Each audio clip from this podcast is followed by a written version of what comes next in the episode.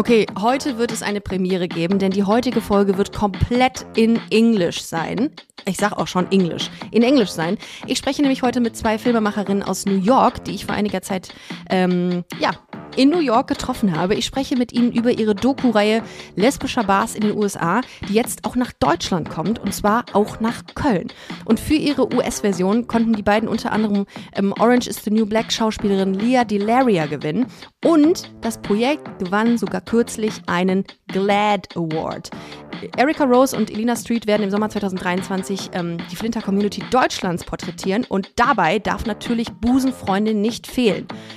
Weitere Informationen gibt's jetzt im Gespräch mit den beiden. Ich freue mich sehr darauf. Here we go with the latest episode of Busenfreundin. We'll be dancing.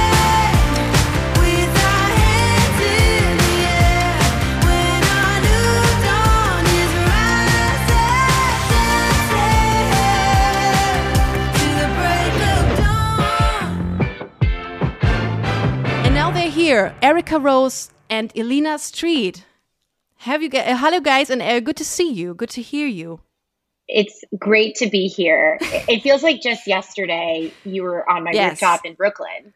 I'm actually Oh my god, yes. yes. Yeah, and it feels very sad that you're not here right now. I'm uh, I wish I was in, in New York City right now because I loved it. It was very, very nice uh, there.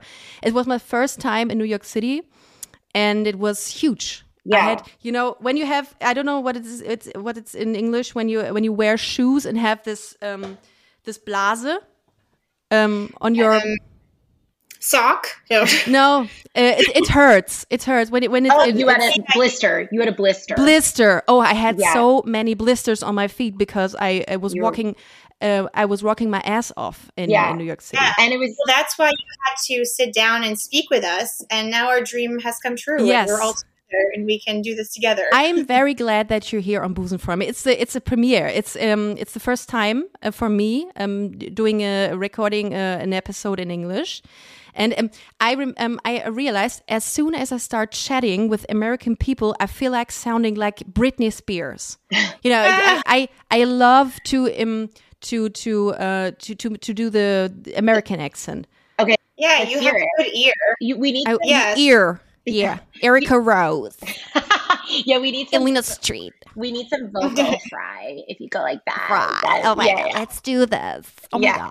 my god. Before we start now, talking about the lesbian bar project, um, would you guys like to introduce yourselves uh, to the uh, Busenfreundin community? Um, okay, let's do. Uh, okay, hello, Busenfreundin community. Um, this is Erica. I've been a uh, fan of the podcast for the past couple months.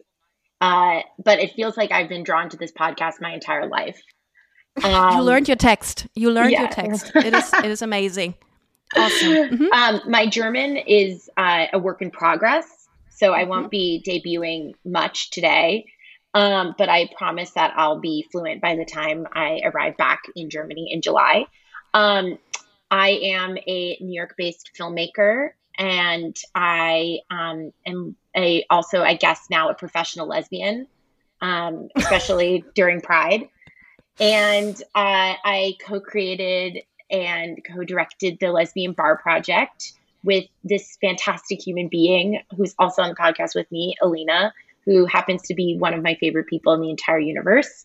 Uh, who's also That's so prof- sweet. It's true, and she's also a professional lesbian.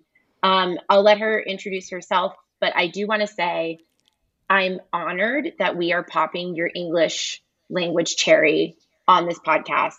And my goal is to pop more English cherries as we set forward to this German what, collaboration.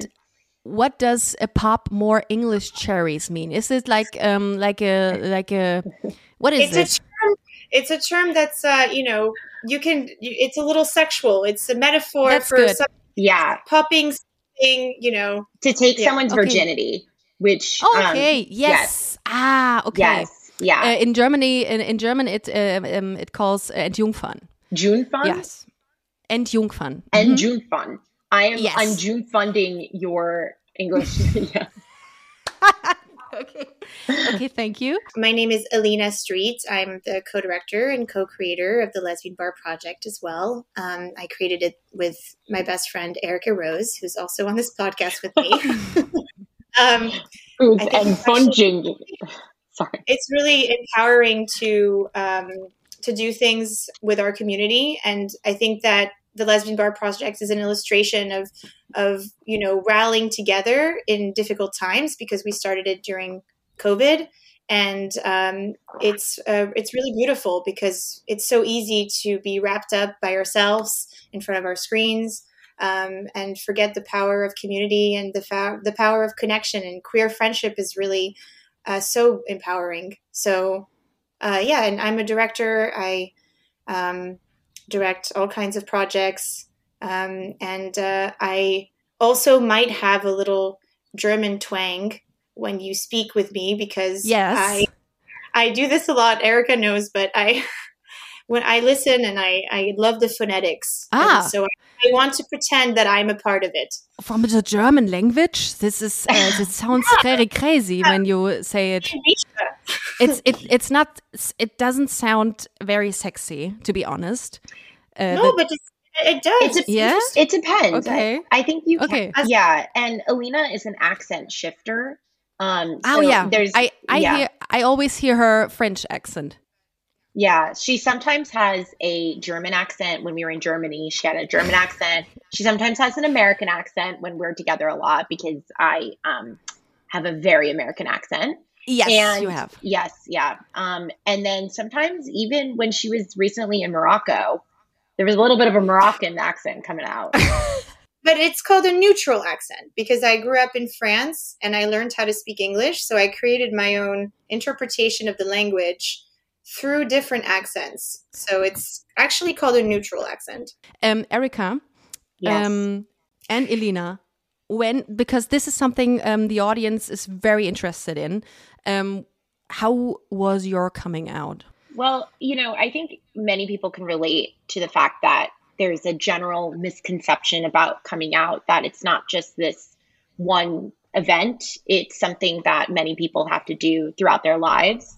Um, it's definitely, I've had to come out less ever since I've become a professional public lesbian. Um, but uh, now most people just know that about me before they even know my first name. But I, I came out when I was 19 and um, basically, I had always known that I was mm. queer and I just didn't have the language for it yet.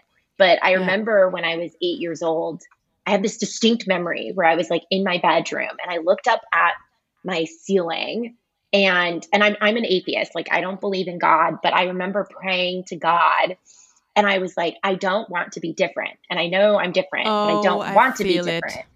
Yeah. And I Mm. just had this like really distinct memory. And um, both of my parents are therapists, which, um, if you know, those who know, uh, it's fucking crazy. But I, so I, I remember, you know, actually my dad wrote textbooks on human sexuality. So as I got older, I like kind of understood where what my sexuality was, but I was trying to conform to this like gender norm and I just like wasn't sure what my place was in Mm. um, my gender identity. And then it came Mm. in college, it all kind of came to a head where classic tale, I was directing a movie and the actress I cast in the film was an out lesbian and kind of like the first out femme lesbian I had ever met. And of course, like my hormones were raging and I thought I was completely in love with her. And um, she did end up rejecting me, her loss but um, and she rejected me in a way where it was very subtle. I had a house party. Just I literally orchestrated a house party so I could hook up with her. That was like the only goal. So I invited like 50 people. That was your her- plan. My plan but was the okay, okay, yeah. my plan was I was gonna have this amazing house party and she's gonna see how popular and cool I am. And then be, you know, we would go into my bedroom on my bed that and uh, for the New Yorkers out there, I lived in Stuytown at the time, so there was nothing sexy about that. And we were gonna like go and make out on my bed and fall in love. That was my plan. And Yeah. it didn't happen that way because I pulled her in, uh, not physically, but I kind of got her into my room And then I sat on the bed and she sat on the chair across from the bed. And that's when I knew it was over.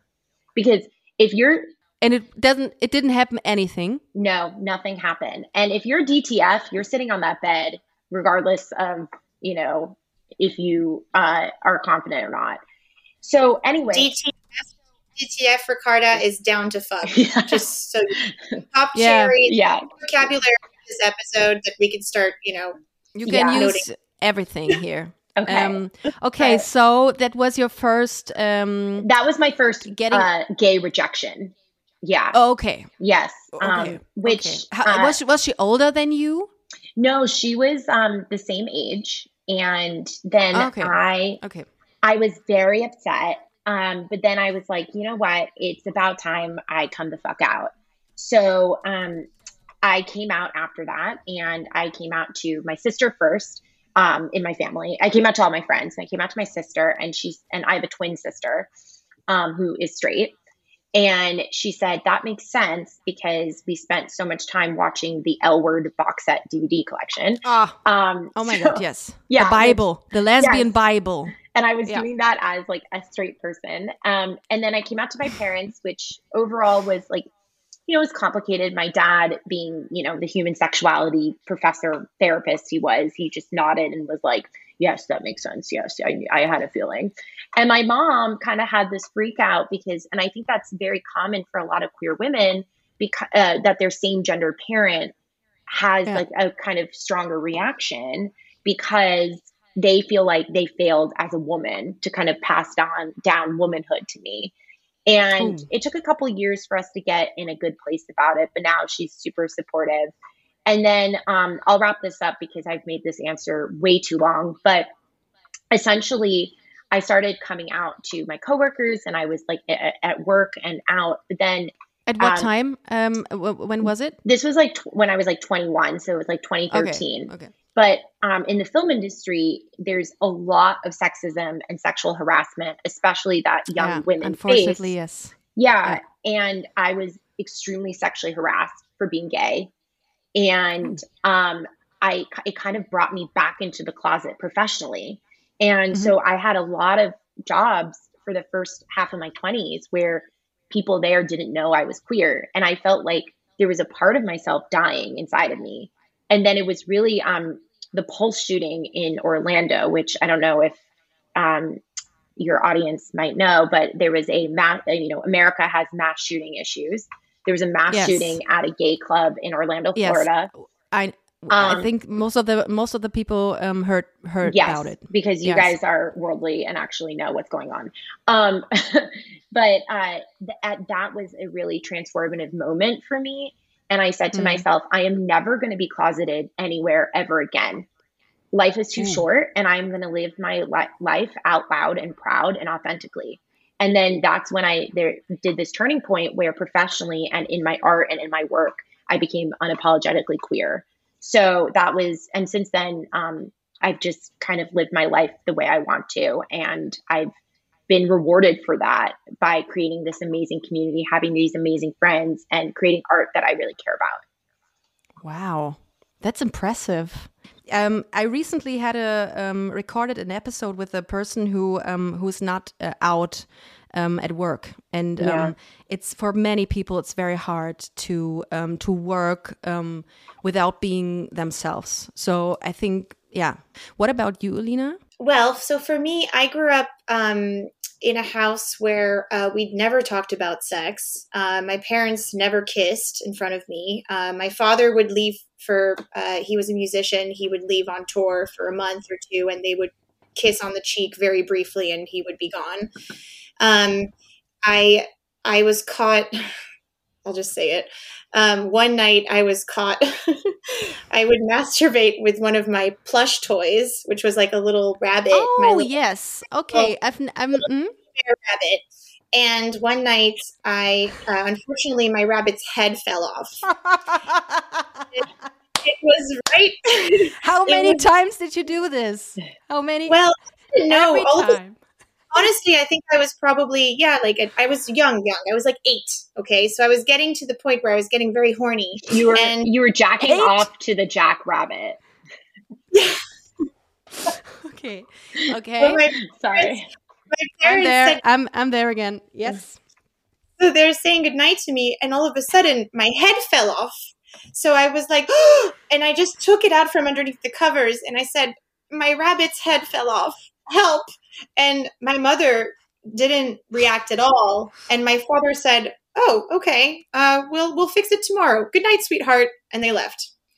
So after that, I thought about it a lot because I thought I had a problem because I, I didn't know what it was to feel aroused. Um, and I, you know, 20 years later, I realized I was masturbating. it took a little bit of time. But what I mean is that I also, um, in my head, I, I grew up with four brothers. I had patriarchy ingrained in my brain. I am obsessed with Disney. So I always wanted to be the Disney princess that finds the prince. I Mm. want you know, unconditional, one time love. And so I kept looking for princes, and I was very attracted to androgynous men. Um, but I did fall in love with a man. My first boyfriend, I was very much in love with him. Anyways, long story short, I moved to college in the UK. Um, where the uh, the the feelings were st- as strong um for him as for women later on. They were, but I had a best friend growing up that I was very much obsessed with, and I had a relationship with her. I mean, Mm. she would go through phases where she would ignore me, and I would be devastated, and I would write her letters, and I would cry, and I wouldn't eat, and I wouldn't go to school. So it was very intense. Um, but yet, I, I thought I had to have crushes on men, so I had a bunch of little, you know, crushes here and there, but I, I did eventually fall in love for a very, very good person. So that's probably why he was a good man. Hmm. Anyways, um, we broke up when I went to college. I went to college, and um, there I was working in a restaurant. Um, so I went to school in London, and I was working in a restaurant with uh, one lesbian and uh, mostly straight people. And so I started following her around like some a little puppy dog because I was very intrigued by her life, by her relationships, and I was interrogating her like a journalist all the time until we finally went to a, a club. Um, and uh, that night, I just knew it. I was like, okay, I'm going to kiss her and I'm going to sleep with her. That was that, that was your new f- uh, p- uh, flush uh, rabbit, right? Or is it, what, That was my- how, how did you that was plush bunny? Plush bunny. Yeah. She yes, she started was- humping her, and then yeah. I was like 19 at this. Point. Yeah, I was, and so I, I, I did, but I didn't fall in love with her. And so for me, I was like, okay, I'm not in love. This was great, but I'm not in love. So I am still going to fall in love with a man, and Mm. I won't. I will repress these feelings. No, no, no, no. So years go by, um, and my actually my it's, this will be useful for later. But my father was becoming very sick, and I will explain why this was helpful for later. I moved to New York City, and I'm in. I'm doing my master's here, Mhm. and I'm going out a lot with a lot of straight people, and I'm getting extremely, you know, high and drunk and whatever. And one night, I just couldn't do it anymore in these straight parties, so I typed lesbian bars in New York City, and I found Cubbyhole. In fact, I'm wearing the Cubbyhole sh- We've t-shirt. we've been there when I was in uh, New York. It's a very very nice place. Uh, just uh, for the record, um, just uh, as a side note. Um, It's a magical little universe. Yeah, it's like a corner bar. It's beautiful. It Yeah. has all these decorations. It's magical. So I walked into Cubbyhole on my own the, for the very first time after going to a straight party. So it was like midnight. I was wait. I was really not sober, and I walked in there and I just saw a world that I always felt like I belonged in, but I also didn't. So it was very intimidating. Um, and all of a sudden, I just met a bunch of new people. Yeah. And I re- I met the bar. I actually met the bartender that night. His name is Danny. You met him too, Ricarda. He's the one who got us our drinks when we Yeah. were there. Yeah. Danny was Um, the first who spoke to me. Lit- uh, Debbie as well. It, it was just, it was so bizarre because I was a foreigner, but I felt, you know, you walk into a space you don't know anyone, but you have that thing in common. mm. So it turns out that you sort of know them in a way. I remember my first time being in a gay club, in a lesbian bar, or in a lesbian at a lesbian party. It was um, uh, at the Kisses and Lies um, uh, from Payman.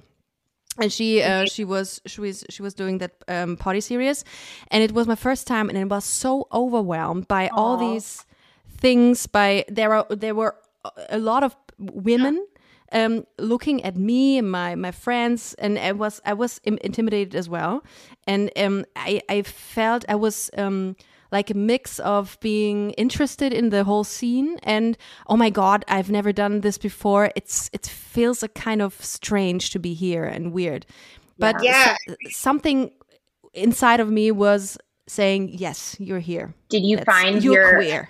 Did you find your plush bunny rabbit that night too? No, no, no. I've, I've, um, I've uh, went there with my f- uh, girlfriend, um, but she Oh. found her plush uh, bunny, uh, which she was later uh, uh, together with. Yeah, That there night when she was with you? yeah, yeah. It, so- Okay. it, it sounds like drama. It's like it's a typical Monday in uh, Germany, in, in, in lesbian, lesbian in the lesbian world. Okay, so and now. Uh, you, you uh, so that was your first time in a lesbian bar, and you Yes, felt you alive, mean. You feel- kind of. yeah, you, I felt alive, but I also felt like an imposter, and I was very intimidated because I could tell everyone was very, you know, experienced, and I felt very like like young, but I, I was also 25, so I'm not that young. Yeah. Okay. Um, yeah. So okay, so then finally, I I feel like Yes. we should just, uh, for the people who don't know Cubbyhole, we should just quickly Yeah. describe that Cubbyhole is the smallest bar, gay bar in the universe, and Yeah. It's, even usually- smaller than uh, than a, than than the boys' bar in Germany. Yeah, And, Oh, boys' and bar- the boys and the boys' bar is uh, small, I It- think. But ch- cubby hole, ch- I I s- always said chubby hole, unfortunately, but it's it's cubby hole. Um, it's very very small. Yeah, Tiny. it is like the eighth of the size of Boys Bar, and it is Yeah. on a Saturday night. You walk in, and people t- immediately turn their heads and I fuck you, but they don't say hi. Eh, I'm sorry. Yes, this is what I experienced when I came into this club. I was there was one woman. I wasn't there for one minute, and there was one woman who came uh, to me and said, "Hi, you're attractive. Uh, my name is blah blah blah. Uh, what's your number?" Wait, that night when you were with us, Yes, Wait, and, when did um, that uh, happen? I don't even remember. in the first in the twen- f- first 20 seconds i was completely overwhelmed and, and friends told me later this is a typical this is typical here in in the Uni- uh, in in new york um we're they very direct, very. Yes. I mean, yes. we don't have time to waste. We might as well just go ahead because you know when the first time I walked in, I wanted to just hide, and but it's true. I love Not that someone gave your. I I totally missed that. Um, yeah yeah, i was i i i i, I haven't seen the club uh in total uh so far and then she came to me and i was like as a I really liked it but Yeah. it's very direct it's Yeah. so direct And- so yeah, direct there. everyone is looking at you, and yeah, yeah. in Germany, in Germany, it's it's like you go, you you enter uh, um, a bar, like boys bar, or something like that, and people stare at you for at least twenty minutes or something, and then maybe they um they have uh, some drinks and then come to you or dance with you very close to you, but it's not that I mean, kind of. Uh, I, I have had this experience in Germany. I can relate to that. Eric was my facilitator there. yeah, I kind of sped things up for everyone. yeah, yeah, Germany. yeah, yeah, I feel you. Cubbyhole. Mm-hmm. Yeah so when i went so yeah so i met um, instantly as soon as i walk in i meet Stacy Lentz who's one of the co-owners of the stonewall inn. So all of a sudden i'm like okay dyke celebrity lesbian celebrity i activist i'm in history. I'm literally speaking to history.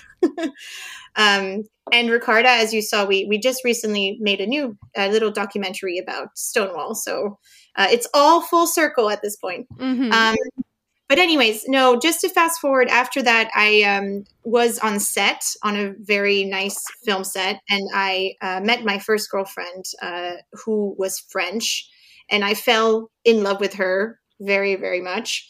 Um, and when I told my mother, the first thing she said was, "Is it because your father is sick, and you don't have this image of men?" That is your your image of man or, or Okay. has Yeah. come down, you know, because Mhm. I have been a caretaker for my father. So that was the first thing she said. And I said, no, it has nothing to do with that. I, you know, I, I, it, it, this is the problem. A lot of parents think that something happened. Yeah. What happened? What is the event? Did you have a bad breakup? What did I do wrong? Yeah. Mm, Exactly. And then she said, okay, as long as you don't tell anyone. And I said, okay, What? I'm going to tell the Okay. family. And actually, a lot of them already know, and they're you're not the first one to know. um, she she kind of brushed it under the rug. She hasn't. She wasn't really understanding it until she met another girlfriend of mine that really helped her understand. And it was the irony is yes, in the end, you know, I became a lesbian with Erica. Like next thing you know, all of my name is everywhere with the word lesbian next to it. So I think that, you know, in life, it's it's just normal that when a parent rejects something about you, it, it comes out in a different way. And it's not easy at all. It's a battle, it's a constant battle. But I think it's so important to really be yourself. And yeah, we have had to come out many times. I still have to come out in the workplace. I still have horrible moments where uh, a man on set asks me out. I've had to fire someone recently because he was my collaborator. I've been out for years now and he flirted with me. And I had, to, you know, I was so surprised that I didn't fire him right away, but he Mm. put me in this awkward position where I did. And Oh. it's, and it, you know, nothing stops anyone, which is why we have to be, you know, stronger and keep our voices out. And yeah. would fighting. you would you both say that um, your um, your job is a kind of or what you're doing is kind of a therapy for you? cathartic. I, I think it's cathartic, and I think that it's important. Well, for me, I feel so lucky to do what I love to do because I'm passionate about the topics that I'm Mm, doing as well. yeah. So of course, it reinforces the you know the love and the dedication and the mission.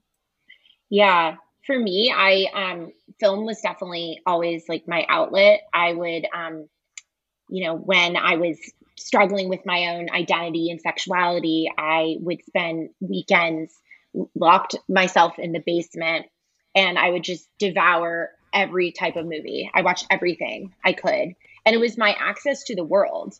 And it was how I learned about different people and then learned about myself. So I think for me, I've always been really fascinated by human beings and the way in which I kind of examine human beings is through film and through art. And, you know, I wasn't at a place where I was like dating anyone. Um, and I was very kind of to bring it back to masturbation. I thought I was addicted to masturbation. Um, so a Friday night would be I would watch, you know, a like some like foreign film in my basement and then, you know, allow myself because I would only masturbate on the Sabbath, which Uh, have have have you ever masturbated on Ellen? oh, to Ellen DeGeneres, she's not my type, Ricarda. I, I thought Oh, you- to, uh, yeah, masturbate to someone. Uh, is it or not? Not masturbate on someone. Okay. There's Can you imagine? mistake. Can you Okay, imagine you- if I masturbated on Ellen DeGeneres? I don't think I would be here. I wouldn't be here today speaking to you. I would You have been, wouldn't be a I would have been murdered. You would have you would have been a star now. yeah, but you know what? I will say her um her and Sharon Sto- her dramatic turn in If These Walls Could Talk Too with Sharon Stone. Yeah. Little no, Yeah. um she wasn't my type. Um Mm. I I I definitely spent To to to which celebrity have you masturbated to? Okay, that's a good question. Um Juliette Binoche for me. With, with who? Juliette Binoche. Oh, I have to Google it. Oh, she's like the French like goddess. She's like the best French actress in the world, or one of the best actresses in the world. Yeah, in the world. You know, have you seen Chocolat with Johnny Depp? yeah. That's like a classic Ah, okay. With her, but otherwise she's in like Olivier Assayas's movies and yeah, she's very powerful and beautiful. Yeah, Anyway, I um Chloe Sevigny in Boys Don't Cry. Boys don't cry. Yeah, yeah, Hilary Nah, no, I don't. I don't think. No, no, no. I didn't watch it until now. uh, but you know, Yeah, you know Chloe Sevigny, right? Let me check. Let me check. Chloe Sevigny. Ah. Okay. Yes. Oh, okay. This is your type, Erica. But how, how old is she, by the way? It's from well, she's from 1974. Well, okay. She was. I mean, she's still my type. I'm not gonna lie, but like, she. I was looking at her from when she was in a movie in the 90s. So ah, okay. I see. I see. Okay. Yeah, I like mm. like I like people who are like guarded and withdrawn and mm-hmm. typically like blonde or like redheads and then they like drive me a little crazy so that's and because i'm redheads yeah redheads. I, red or like light red. brown hair it's like i because ah, okay. i have very dark ah. features and i'm very loud so i like the opposite mm-hmm. i like people who are oh, extremely okay. guarded and yeah usually and withholding like that drives me crazy. I love a good withholding girl. Erica, has that always been your because I feel like types really for me they fluctuated. Like at the beginning I was obsessed with Shane when I watched the L word. And then I was obsessed with Bette. And now I, you know, I go you go through different phases. I think as your sex to me as I was becoming more open with my sexuality, I started to understand who I really was more compatible with and who I actually was attracted to. But Ah. Yeah, I definitely well, like the first girl that my first um gay rejection, she definitely didn't fit my personality type because she and I also I need to be with people who are extremely smart and funny and like have something to say. And she had none of that. She was just a available femme lesbian. But yes, my type has developed, but my physical type has pretty much always been the same. I'm consistent. But Speaking I think that of women, of, yes, I'm ge- generally. Yes, sorry. Go. Oh no, no. I, sorry, I interrupted you. I I interrupted you because we have to talk about the lesbian bar project now. Uh, we yes. um we, we this is a huge thing. Speaking of women, you created I think the first docu series about lesbian bars in the United States, right? Yes. Could you um, explain what this short film is about? So, basically, to kind of give you and your listeners uh, the origin story of the Lesbian Bar Project. So, mm-hmm. in March of 2020, the pandemic hit New York City. So, everything shut down, especially the film industry and hospitality. Those were like the two biggest industries really hit. So, we were unemployed and had nothing but time on our hands to reflect on the importance of our safe spaces. And this coincided with an article that NBC Out published that was reporting there was only 16 lesbian bars left in the country at the time. And that number 16 in the whole United Yes. and the pandemic could bring that number down to zero. So Elina and I had been spending a lot of time on the phone just kind of processing this unprecedented moment in history. And we realized that the last time we saw each other in person was at one of those 16 bars, the bar Ginger's in Brooklyn. So we decided, and you know, we didn't even know the numbers were so bad, and we considered ourselves very ingrained in the community. So we decided to use our skill sets as storytellers to really amplify this staggering statistic and be like, hey, this is a problem, and we need to yeah. do something about this. So um, essentially, we conceptualized the Lesbian Bar Project, and we started as actually just a 90 second PSA, a public service announcement, which stated there's 16 left. And we filmed a bit, but because of it was an active pandemic, we mostly used archival and we used voiceover from our executive producer Lea DeLaria from or- she who plays Big Boo in Orange is the New Black. We were lucky enough to get her and we got um, support from Jägermeister, uh, which yeah. you know we'll mention later. Liquor? Yes, a German liquor brand. Yes, yeah. yes. We uh, Jaeger loves the lesbians, um, but no, they really believed in our vision, and we knew that we wanted to create this small film, but uh, ultimately the bars needed immediate support because they were looking at potentially closing their doors forever. So we did a fundraising campaign in October of 2020, we launched the Lesbian Bar Project initially. and raised over $117,000 for the bars. That's so much. That's so much money you raise. What kind of people spend their lesbian bar pro uh, lesbian bar owners or everybody from the community? No, yeah, it was really mostly the community. I mean, we created a map where we highlighted all the bars in mm. the US. Okay. So it was the first time that someone could visualize where the bars were. Oh. So all of the states were like directly, you know, affected and shocked by this statistic. So that's why they all decided to pitch in. Yeah. Uh, we, we, had some, you know, some connections that also helped that give gave bigger donations, but it all went to the bars and it helped them pay for the rent, insurance, yeah. staff. I mean, it wasn't enough, but it was still something. And, and we have to add that um, in the 1980s, there were roughly 200 lesbian bars in the United States. Oh. And today, what, what did you say, 16? Hiring for your small business? If you're not looking for professionals on LinkedIn, you're looking in the wrong place. That's like looking for your car keys in a fish tank. LinkedIn helps you hire professionals you can't find anywhere else, even those who aren't actively searching for a new job but might be open to the perfect role. In a given month, over 70% of LinkedIn users don't even visit other leading job sites. So start looking in the right place. With LinkedIn, you can hire professionals like a professional. Post your free job on linkedin.com slash people today.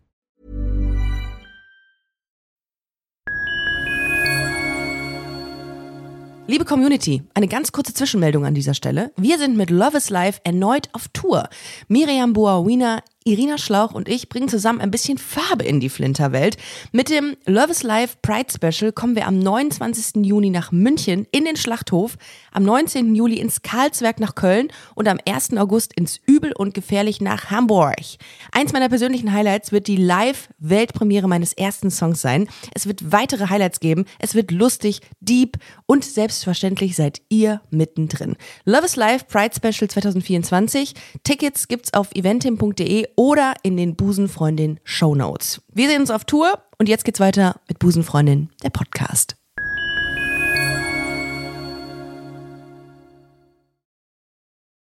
And today 16. That's so Well, so in um in 2020 when we started, we had 16 on our list, but the number has grown. Okay. Um, okay. So basically, in 2021, so yeah, the statistic that you're citing is that in 1980, there were roughly 200 lesbian bars in the country. And then when we started the project in 2020, there were 16. But 16. What do, what do you think is the reason that so many bars closed in the last years? I, uh, yeah. I, I, so my guess, my, I, I guess that um, lesbians don't spend that much money or are not going out that much uh, in comparison to um, to gay gay men. Yeah. Yes, yeah? I mean the, it's there's a, there's a difference in income as well. Yeah, yeah, yeah. Of course. Paid as much men, so they don't have as much you know spending power. They don't have as much cash that they can spend to go out. Yeah. Uh, but also, if you go to a gay neighborhood, you know it's very likely that it's going to be gay bars catered to men and it's very uncommon to see lesbian bars in you know in the culture even even like the straight community when you talk about a gay bar they really picture you know the patriarchy they picture men mostly um but so so erica sorry i didn't want to cut you i know you were going to add to that oh as well. no i mean I, off of that it's like i think that this is a problem that's universal that's not just in the united states yeah. in the sense that the story the queer stories that have been prioritized for the past decade, a couple of decades, have been cis white gay men. And because of that, uh, our space and our art and our media has been devalued. And with uh, our art being devalued, therefore it begins to disappear. And that's what we saw with the lesbian bars is that it's more than just a bar, it's a reflection of society's value of queer women. And when we started the project, we were like, how many queer women? And one thing to note, uh, we don't have the term Flinta in the United States, which we're trying to bring Flinta here because it is such a good descriptor of who patronizes the lesbian bars. And we always say that lesbian bars are not just for lesbian identified people, they're for all marginalized genders within the queer community. So that's all queer women, regardless if you're cis or trans, non binary people, and trans men. So we did a rough estimate of how many of those people are in the United States. It's something like 8.5 million. So the fact there's like 8.5 million of us and there was only at the time 16 bars is ridiculous. It's uh, like it's actually catastrophic. And we wanted yeah. to actually, you know, bring that to the forefront. And I think a lot of people shared that sentiment, which is why the project became so successful because I think that it just exasperated this frustration within us all. So then um, in 2021, we did a short film where um, we got to expand a bit. And we, it was 20 minutes, and we told some stories in New York, DC, and Alabama. And we did another fundraising campaign and raised over $150,000 for the bars. Our number of bars increased. Um, but so collectively, we've raised nearly $300,000 for the bars. We have since wow. retired the philanthropic arm of the project and really focused on the filmmaking. And we were fortunate enough last year, we finally, our dream came true where we always wanted to do a docu series uh, to really understand the human beings behind the bars and to tell their stories. So we did a three part series and told the stories of uh, a bar in Houston, Pearl Bar, a bar in Phoenix, Arizona, Boycott Bar, and Henrietta Hudson in New York. And we told the stories of the bar owners and the communities they serve and that was released last October, and uh, that was incredible. And now um, I think we can officially say the reason why we know you and the reason why we are now infiltrating Germany is that this year we are filming a German special and telling the stories of the Flinta community in Germany. And this episode is for everyone but we really want to prioritize our uh, German, our new German audience, and of course our American audience. But it really, this episode yeah. is for everyone. But I, I was wondering because uh, the the term flinta uh, wasn't um, uh, you you don't you don't use it in the United States, right? Flinta, also for everybody who's listening right now, uh, Flinta actually for Frauen, for women but you um you change it into female. I read it and it was like, oh my god, how smart is this? And so you can use it also in Ger- in, um, in the United States now. Flinta.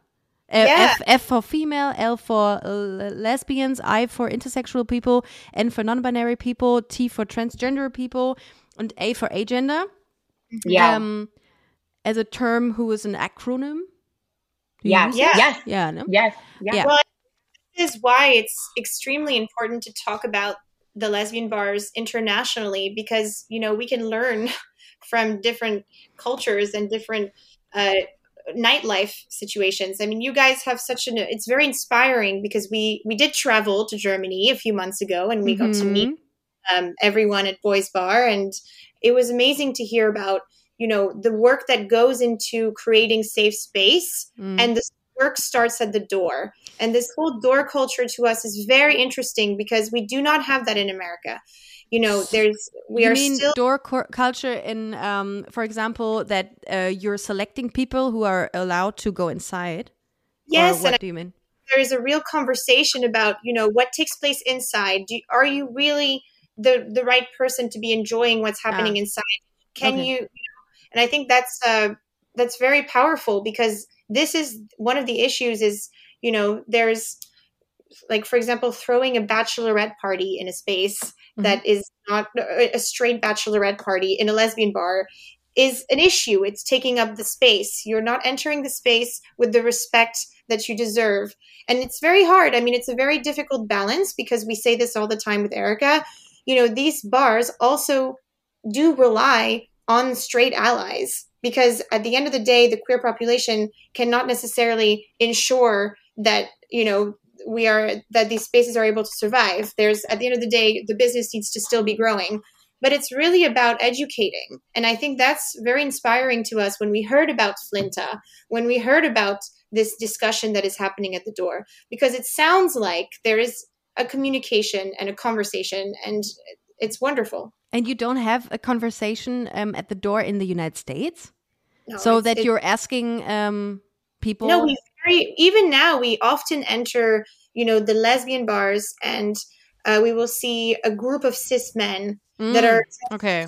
that are straight that are uh, flirting with us. It still happens. You know, Mm. they are still let into the spaces, and it, it would be okay if they were there to enjoy the space, but if they're there to, you know, Yeah. disrespect the community, Yeah. it's not okay. Yeah. Or use it as a spectacle. Yeah, usually um it's just they check ID and that's it. There's no as Elina was saying, there's no dialogue of who Mm. this space is for, what to do Mm, and expect yeah, in this that's space. important. It's very much you just are in and out and there's security and many of the spaces are really aware of what creates a safe space. And I think that this is starting, this dialogue is starting, but it is not prolific the way it is in Germany. You you came to Germany in March, right? Yes. Yeah. or Yeah. February. Uh, you know, uh, exactly. We, we we met online in order to get to know each other, and um, in the in the, at this time you were in Germany. Uh, can you remember? Um, well, what well, what do you remember um, the most when you were uh, inside of a of a lesbian bar in Germany? Elina, what do you remember or not remember about? a? Um, I met some very attractive uh, German patrons. Tongues. No. yeah, a German hung. I felt a sense of freedom. I felt a sense of sex positivity.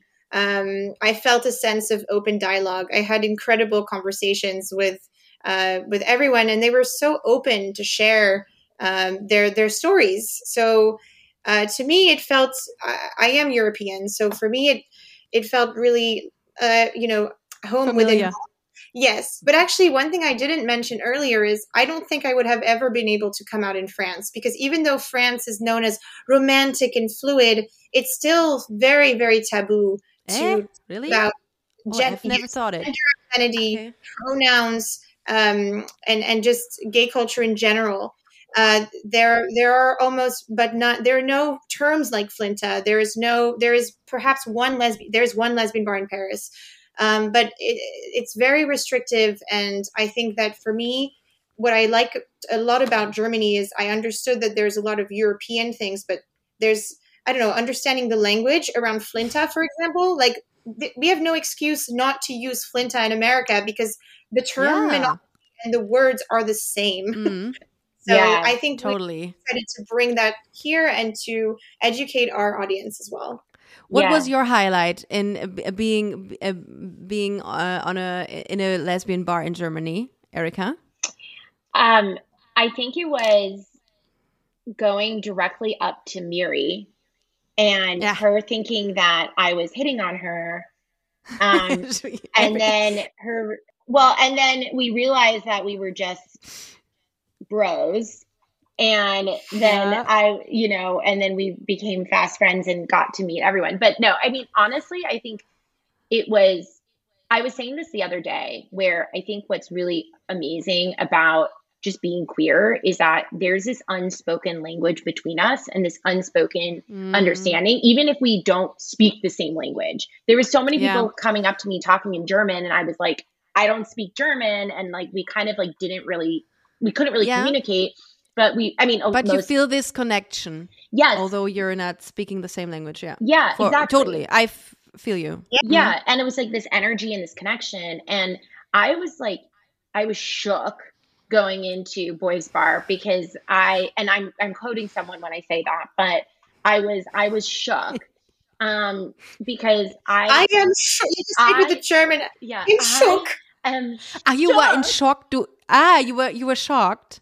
You I- were in shock. i was shocked and shook which is like Ah, a different it's like but basically i was just like this is a saturday night like a random saturday night on in march and it was it looked like pride numbers like in new york Oh, and yeah. I- yeah boys bar Yeah. was the most crowded bar i've ever seen and the dance floor was amazing and just meeting payman um, who's such a force of nature and that we were we gravitated towards her immediately because she has created this flinta culture uh, Yeah. in Cologne and like you know throughout Germany that's really impressive Mhm. and just all different walks of life we've met uh, there. I just felt immediately connected and immediately this other family in Germany and then the fact that you guys came to New York, many of you, was just like it, it just felt like we were lifelong friends with only knowing each Yeah. other for like a couple of days. And that's just like the very crazy. queerness. And uh, but you also spend time in Berlin, right? Yes. Yeah. And we did you um uh, were there um differences between Cologne and Berlin for you yeah, I think in that the in the in the in the queer bar scene? Yeah, there is an element of, especially in our research, we were talk when we talked to a lot of the bar owners in Berlin. There's this kind of um, anti-capitalist, anti, you know, corporation, anti, you know, uh, kind of conformity in Berlin. That I mean, I love that, and we had actually really uh, in-depth, interesting conversations because we are brand sponsored. People had thorough and totally uh, appropriate questions about that. And we explained that in America, we don't have government subsidized art. So we have to rely on brands or the studio system or private Mm, okay. equity to form, Okay. to create work. Krass. Whereas in Germany, oh, did I, did I freeze? No. Okay No. um, in Germany and many other parts of the world that you can get government support in your art. Yeah. So once we had that For sure. dialogue, um, people were very understanding. Um, I think there's a little bit like Berlin, in my like experience of it, was far more like industrial and punk, and I Mm, felt like Cologne felt very much more Western Europe to me mm.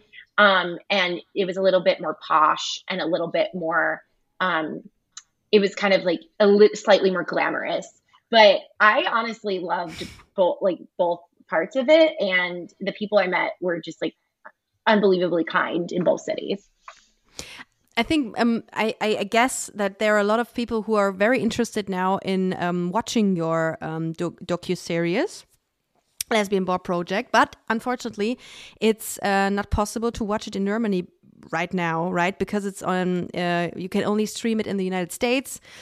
But uh, as you mentioned it, um, maybe it, could be changed soon. Um, Yes, hopefully, hopefully we can have it distributed in Germany. We also Yeah. you can also watch it. So far, you can watch it in the UK. So we're starting Ah. to expand a little bit here. Yeah, and you're um as you mentioned it, um you're you're gonna um do an episode about Germany, about Europe, and um you're Germany. Germany, and you're showing activists uh, in this episode, the party scene, politicians. What is your vision about this episode? What are you um you're hoping to to find there? Yeah, I think what we really want to do with this uh, German Lesbian Bar Project special episode is introduce the world to Flinta culture, but also this incredible nightlife culture that you guys have in Germany, where it's extremely dialogue driven, conversational driven. Uh, you know, respect. Everybody takes off their uh, phone when they go to party so that they can be in the moment. That's something we don't do at all in America, by the way um, very rarely at least. Um, and it's um, understanding this diversity of culture as well. And in Köln, it's as Erica was mentioning, it's it's uh, it feels more like a queer village, and it's more at scale, and everyone is in this concentrated buzz. Um, and this could be the title of this episode, "The Queer Village." yeah I think it's very and sweet. it's queer village people oh, the queer village people. Okay, yeah. Sorry, just interrupted you. Right. No, and then you know, bridging it to Berlin, which is a lot more, uh, yeah, punk and and um, just different different vision and different um, fluidity as well. Uh, we are very interested in um, seeing what it's like to be, you know, what does it mean to be a queer migrant and live in as a refugee in Germany Mm. Oh, Um, interesting. What does it mean for um, you know we to, to to speak to one of a member of parliament Tessa Ganserer, for example who is Mhm. um, the the Tess- first trans Tessa woman- Ganser. hmm and so we have this incredible just uh, umbrella of of knowledge that we are excited to explore I read a part of your uh, script. Um, I um, you sent to me, and it's very funny. I have to read it uh, to the audience right now because it's so nice. Germany, you wrote, Germany is the heartbeat of nightlife in the world. I was flattered when I and when I read this. Despite lesbian bars disappearing in Germany, there's an adjust adjacent movement that crystallizes this in, an intangible evolution of queer culture. Organizers, politicians, musicians, artists, and activists are not waiting for space to be given to them. They are creating them uh, it themselves. The term flinta, um, as we mentioned it a couple of minutes ago, is the current best descriptor of the community. This is used throughout Germany, and our goal is to introduce the world to Flinta and the culture surrounding it. With this episode, we're ex uh, ex examining the past, present, and future of lesbian culture in Germany, a blueprint to where our community is headed worldwide. And that was so amazing when I read this. Yeah, I think that also when you, um, you know, in one thing, when you're like breaking down a script for an episode, you have to look at kind of you like one has to like find their thesis in that so it became very clear to us that, and one of the reasons why we were drawn to Germany in the first place is because it has been on the cutting edge of so much queer history. Obviously, as we all know, there's, you know, demons in Germany's past, and there's demons in many different cultures past. And I think that there's this idea that because of that, there's this, um, you know, reckoning with its past in order to create this more equitable future. And there are problems still. You know, we're not like we don't want to glamorize uh, Germany as this uh, perfect nation because there's there's obviously imperfections. I mean, there's yes. a shit ton of problems in the United States, especially for queer people right now. I mean, mm. literally, we're being erased and annihilated in our country.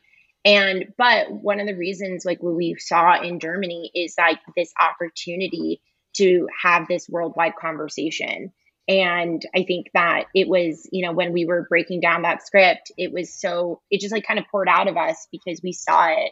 And we think that, you know, the power of filmmaking is bridging those gaps. And as uh, to bring it back to my days of locking myself in the basement and not having a life of watching, you know, foreign films, it was my access to the world. And I think that especially as our worlds are becoming more polarized, our communities are becoming more monolithic in a lot of ways. And we often surround ourselves with people who, you know, look like us or dress like us or have similar backgrounds. It's film is this powerful tool where we can understand each other and actually empathize and sympathize with each other and stop, you know, falling into these really dangerous stereotypes.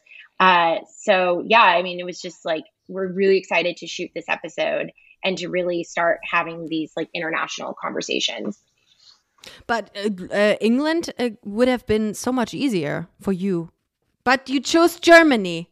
All the Germans we met were bilingual, if not trilingual or quadringual or whatever. I mean, like, I don't know another language. I mean, my Spanish is like elementary at best. Hablo un poquito español también. I don't know, like, we hablo un poco, un, yeah, un poquito yeah. español. Una yeah, cerveza, it's, it's really por favor. bad. And it's, yeah. your Spanish accent's pretty good. Dos, por favor. But um, yeah. But yeah, so it's just, but we also wanted to do Germany also because, I mean, we, it, it actually was easier for us in a way too because of our Jägermeister partnership. We had a lot of we have a lot of support. So yeah, you will come to Germany yeah. in July in order to work here. Yeah. For how long have will you be here? Mm -hmm. Um, like two and a half, three weeks. Where will you go first? No, so we are going to come to um, to Köln. Uh, we're still looking at our dates, but we're hoping either we shoot mm-hmm. Pride mm -hmm. in Cologne and then we mm -hmm. go to Berlin for Pride, or we uh, just start in Cologne right after Pride, Cologne, oh, okay. and then we go to Berlin. Yeah, and you know we are um, looking for German uh, girlfriends for just the two and a half weeks. Yeah, but this so, is you know, this is something yeah. we can uh, we can we can. That's a shout out for you now. Um, you're looking for a German girlfriend for two and a half or three weeks, so you can write yeah. an email at contact at busen-freundin.de in the subject, please, Erica.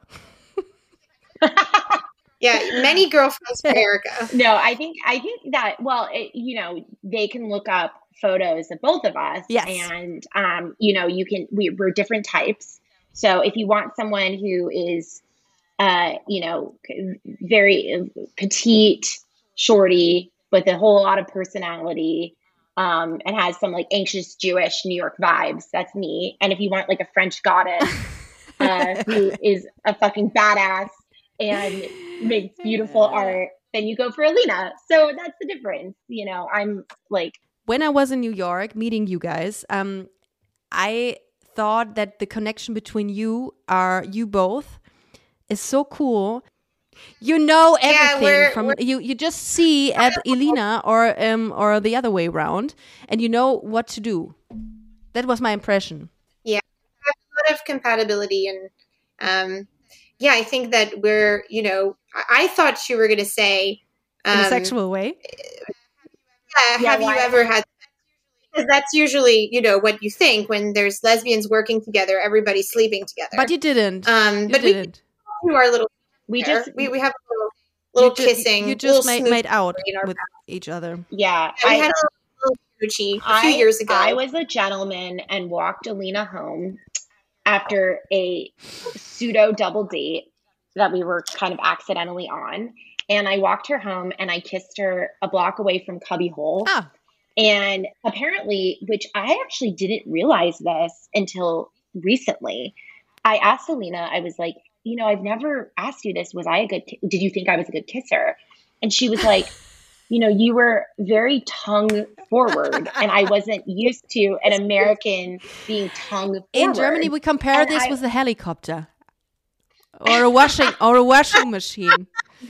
Yeah. yeah, well, now everyone's going to think I'm um, a horrible kisser, but no, I, I was, I was tongue forward, and I think the reason is because um, as a child, I was diagnosed as a tongue thruster, which uh, my orthodontist told me I was a tongue thruster, which meant that I pushed my teeth with my tongue unconsciously. So I have a very powerful tongue. Ah, Um, so you trained yeah. uh, in your Yeah. childhood. You trained your tongue. Yeah. yeah you were ready, Mhm. So I went ready I to go down Yeah. So sorry, now yes, it makes sense. ready. You're a totally lesbian because this is this is something was- you have to have a trained tongue. Yeah. Oh yeah, my tongue Yeah. is my most powerful tool, but um and you can you can I can um uh provide you're- some sources. Yeah. you have pretty exceptional hands and they're very soft Show them to me. Thank- Can you show it? Uh, show them in the camera. yeah erica has really good hands Oh yeah, but very um s- small, right? Smaller. Yeah, well, that was a complex for a long time. Really? That I felt like I actually one one time I had this giant crush on this um, my old coworker, which is really fucked up. This story uh, because she's especially my coworker, she was my boss at the time, and one day she held my hand and she said. I thought she was like finally gonna we were gonna confess our love for each other. But then she held my hand and said, How can you ever please a woman with hands this Oh small? my god. Yeah. Oh my and I had this complex for years after Oh, that. I'm I so was like, sorry. I'm not a good lover. And then it was one day I was having sex with someone, and then I asked her, I was like, Did you notice after after the sex ended? I was like, Did you notice that my hands are on the smaller side? And she was like, No, I was too busy coming. So that's when I got over my complex. And honestly, no, I've received no complaints. So actually it's perfect like it's a good size for a hand yeah, of Yeah, course. you don't want to Size doesn't matter, Yeah. Erica. Size doesn't matter. As we all know. size doesn't matter they yeah Oh all know. God. But anyway, um, Elina and I kissed, and Yeah. I walked her home, and then it didn't work out. But we realized that we were just like meant to be best Thank friends. God it didn't work out because otherwise you wouldn't sit here right now. Yeah it can Yeah. get very messy very messy we don't want that no no Yeah, but the mess is sometimes very fun. Not gonna lie. the mess is extremely fun i mean it's really fun yeah there's Yeah. definitely some messy there, there have been but you know what it's also fun to have a best friend when you're having messy situations Right, right. That's what- yes. Yeah. so we um ended up it honestly worked out and we as you know thank you for acknowledging our friendship because we do think it's really special and yes. it's very hard to like you know and we also became even closer through the project. Like we didn't know each other super well when we started it, but we became so close during this journey. And I feel so lucky that I have Elina in my life. I don't know what I would do without her. Aww. And I am like her big, and I think what's really cool about us too is that like we have this project together. We do a couple other things together, but we also have our individual work and we're both such cheerleaders for each other and really believe in each other. And I think that's rare also because especially when you're both directors, you're both women, often it feels very competitive. And for us, it's like, no, it's just encouragement. And we like bounce ideas off of each other and we're very like collaborative. And um, one thing I just want to say to your group of friends, Ricarda, I actually felt like, I just felt like so much similarities with your group of friends where it's like you guys love each other so much and you do like awesome photo shoots together all the time and because I'm always uh, um, I'm always uh, on the road with influencers like Miri, and then I feel uh, pressured by uh, doing something like that, and you know, put my camera on out and and do stuff. But actually, I don't do this a lot. And you guys are uh, very successful together. That um, has to be said as well, because you received the GLAAD Award for uh, the Lesbian Bar Project, a huge, a well-known uh, award. Uh, also, we know uh, the GLAAD Award here in Germany. Congrats! thank you Yeah, and you will, That and was, you also um, will receive a, a GLAAD Award for the German episode, of course. I'm very sure. i want to receive um i want you to receive that award Yeah, sure. nominated for. Yeah. I will. I will only say I want. I would like to say thank my mom and world peace. This is my. this is. I would like to say then. No, but um, I'm. I'm very very sure that uh, that uh, will be a great episode. Um, and I'm really looking forward uh, having you guys here in Germany, and we will have. Yeah, we will have a lot of fun. yeah and um i uh, and someone is going to be in the episode Ah. making a special appearance who do you mean? Ah. her name starts with r and ends with ikada Yes. Yeah, um, and yeah. this is I I have no idea what to do. Just be there. Or what what do I have to do? Is it, it Just be be, your myself? Okay, this is not very complicated. I I I will do this. But um is it an interview situation? yeah Okay. and you can speak in german It's it's international. It's the the gay Oscars. You know, they're very inclusive. yeah. I would love to have something like that something similar here in Germany. Uh, like an award. I don't know. No, no, we don't have You anything like create that. it. Ricarda, you might be able to create it. You're so you're so famous. You're a lesbian. I think this is the next thing, the next big step. Boys and but for that, I would like to uh, create a um, uh, a party, the Busenfreundin party. I mean, uh, like in the politics. I would like to do this. Maybe just do it. Oh. yeah, i would vote for you of course. Yeah, Great idea. the titty party or something like that. The Busen party. Ah, Partei. It's it's in, in German. It's Busenpartei. I taught you uh, some German words, by the way. Uh, Yes, Erica, do you you remember what I taught you? you taught me um how to say uh let's uh scissor I I remember um, being um, at the bar uh, with uh, Erica and um, and and screamed in your ear, um, "Wir machen die Schere," um, very loud in, in New York City, and I was like, I felt alive. Um, and and you and you you repeated it. Can you can you repeat it for us once? okay wait, cue it up again for me Wir machen die Schere. Wir machen Shiseido. Perfect. and everybody said that's something nobody uh, would uh, would say. Um, everybody told me this. You, well, um, Yeah. the reason why we were talking about that was because I asked a general question where I was like, "Does a German, does one German person, do do they dirty talk in English or German?" I was just, you know, curious. Yeah. Um, and then you taught me "Wir machen den Schädel." Wir machen den Schädel. Ja. Schädel. Schere. Schädel. Schere. I'm gonna go back to my Britney Spears voice. Okay. What's the word for clit in German? Yeah, Yeah. curious. Äh, Kitzler. question. Kitzler? Kits- How do we say lick the clit? Um, ähm, like ähm, den Kitzler lecken. Glitzer lecken. Den, Kit, Glitzer den, lecken. den Kitzler lecken. Oh my God. De Glitzer lecken. Ja. De Glitzer lecken. Der Glitzer- Kitzler. Nicht, gli nicht Kitzler. Glitzer. Glitzer is something, it's like glitter. Uh, but but yeah, lick the glitter. I think this is something very interesting. Uh, lick the glitter. That's what I'll be doing as you guys are licking the clips. I'll be licking the glitter with my powerful, with my really powerful Oh my god. Thank you for this episode. It was very, very um entertaining.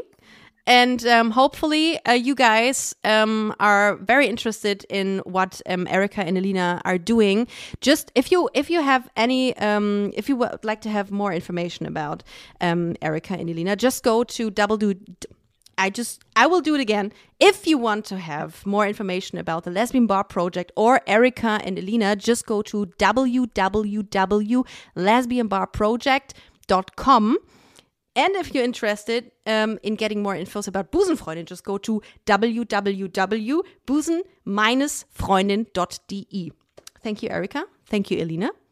Thanks for being uh, on Busenfreundin, first premiere, the um, the first English episodes. I hope you liked it and licked it, and um, thank you very much. And I, I'm, uh, I, we will see us in uh, in June, uh, in July. Cannot wait to meet Dito. everyone. Ja, thank you so Thank much. you.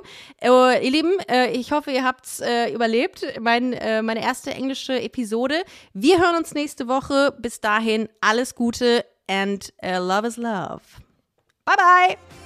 Das war Busenfreundin. Wenn ihr weitere Informationen wollt, dann slidet uns smooth in die DMs auf Instagram busenfreundin-podcast oder besucht unsere Webseite www.busen-freundin.de.